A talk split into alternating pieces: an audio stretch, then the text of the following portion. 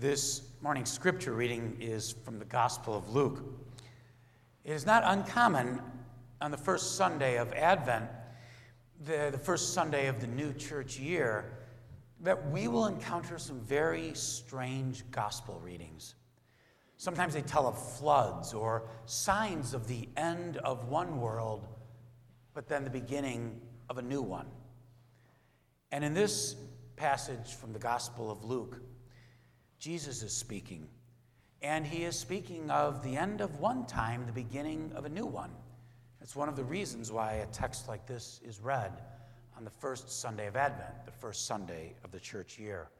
And you should know in this passage, Jesus refers to himself as the Son of Man, Son of Man, which is the most common reference he uses about himself. And so these words, apocalyptic words, there will be signs. Signs in the sun, the moon, and the stars, and on the earth, distress among the nations, confused by the roaring of the sea and the waves.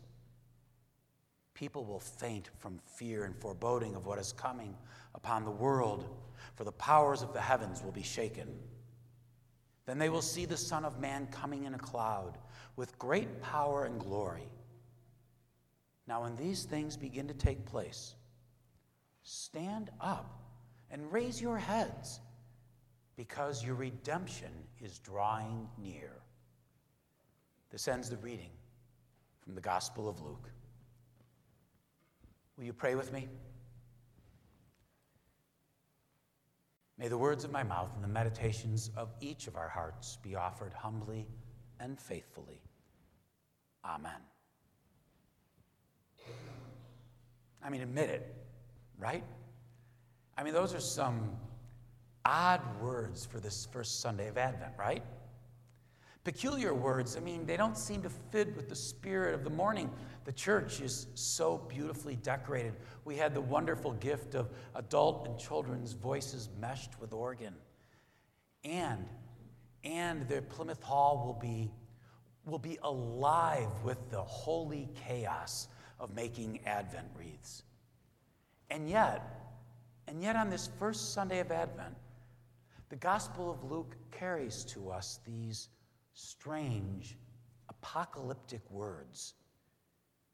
These verses speak not only of a new church year, but of a whole new world. Luke depicts Jesus looking up to the sky and seeing storm clouds gather, saying that people will, will faint and the nations will be confused by the roaring of the seas. Luke's Jesus describes a world coming unglued. And yes, it's strange, weird talk. I don't know about you, but Jesus' words kind of make me want to crawl under the bed and stay there. And I'll be honest with you, I oftentimes find a better passage on the first Sunday of Advent than these apocalyptic ones. That's because they do seem so gloomy, so foreign to the season. And yet, on this Sunday, with the church so hopefully decorated, we still receive these troubling words. There will be signs in the sun, the moon, and the stars, and distress among the nations. What I want to suggest to you is that Jesus' Advent testimony may sound strange, but may not be necessarily frightening. Luke's Advent testimony talks of things that are coming to an end but when things come to an end, that also means something new is beginning. And it's in that that there might be a glimpse of hope. A writer suggested that hope seems to have uniquely religious overtones. He suggested that what has happened in our increasingly secular culture is that hope has begun to die in some places. And it is true that a secular culture struggles to speak the language of hope. It really doesn't have a grammar or vocabulary for it. On the other hand, people of faith should be fluent in the language of hope. But hope is not simply an act of will as much as hope is an act of our imaginations. Because if you think about it, hope is what allows us to see beyond what is and to imagine what might, what ought to be. I mean, that's the peculiar piece of hope. Hope guides us into a place, maybe emotionally, maybe even physically, where we have not yet had the courage to go. Hope can be a path that leads to becoming the person we have not yet become. Hope, as an act of the imagination, allows us to see beyond what is and to imagine what might be.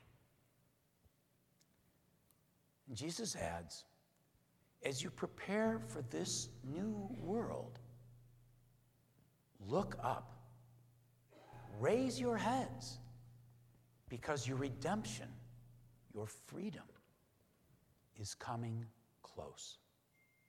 Remember, when one thing ends, a new one begins. Some of you may be experiencing that right now.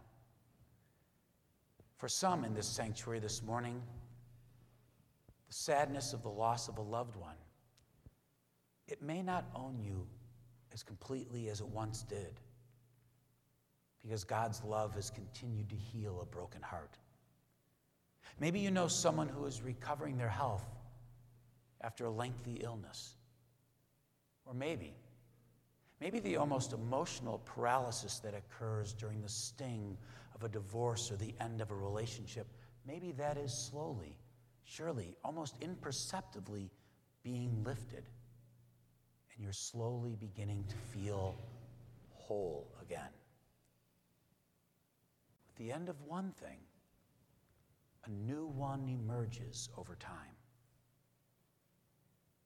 If you've ever gone hiking and had maybe a tough hike up a hill or a mountain, it's only when you get to the ridge or the summit that you're able to look back, and only then you're able to see that and realize that God was with you every step of the difficult journey. But when you're on it, you can hardly see a thing around you but eventually you reach the summit. When challenges arrive, Jesus says, lift up your heads and be aware that your redemption is very close. So, you know, as strange and peculiar as those words from the Gospel of Luke may have sounded, maybe, maybe they are words of hope after all. Not so much the end of a world but really the start of a new one. Our Christian faith is, at its core, a religion of new beginnings. It is a faith of the morning, of the new day, of the second chance. And as much as we may think that our faith is rooted in the past, I mean, we read on Sunday morning ancient words of Scripture, we will celebrate a ritual 2,000 plus years old. Despite the perception that ours is a faith rooted in the past, the direction of the Christian faith is always forward. It's about tomorrow. And in fact, that's exactly why we light the Advent candles. They are to guide our steps forward into tomorrow. The candles lead us to Bethlehem. And yes, each week we will light yet one more candle. And each week, the light will go stronger and stronger and stronger the closer we get to Christmas. And the light matters. Light matters. Now, every year, our church, your church staff, gathers at my home for a Christmas party. That's good. And each year, as a gift to the staff, a wonderful member of this church brings over an extra box of decorations, sort of to make the event even more special for the staff. But basically, the extra box is filled with this it's filled with candles. And I asked her once, friend, why, why all the candles? And as she was, as she describes it, tablescaping the, the table, she responded, Rich, you can never have too many candles. But you know, that's just another way of saying it's impossible to have too much hope. And so this morning, we light a candle of hope. We light it in anticipation of the awe inspiring, hope filled humility of God. I don't know about you, but we light this candle not a second too soon. Most of us, I think, are in dire need of the hope that comes from God. Jesus said, There will be signs in the sun and the stars. And when these things begin to take place, stand up, raise your heads, because your God is coming near. Because your God is coming near.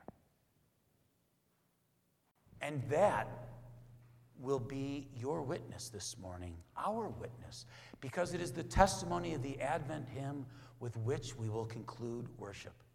We will sing, Lift up your heads, O mighty gates. Behold, the glorious ruler waits.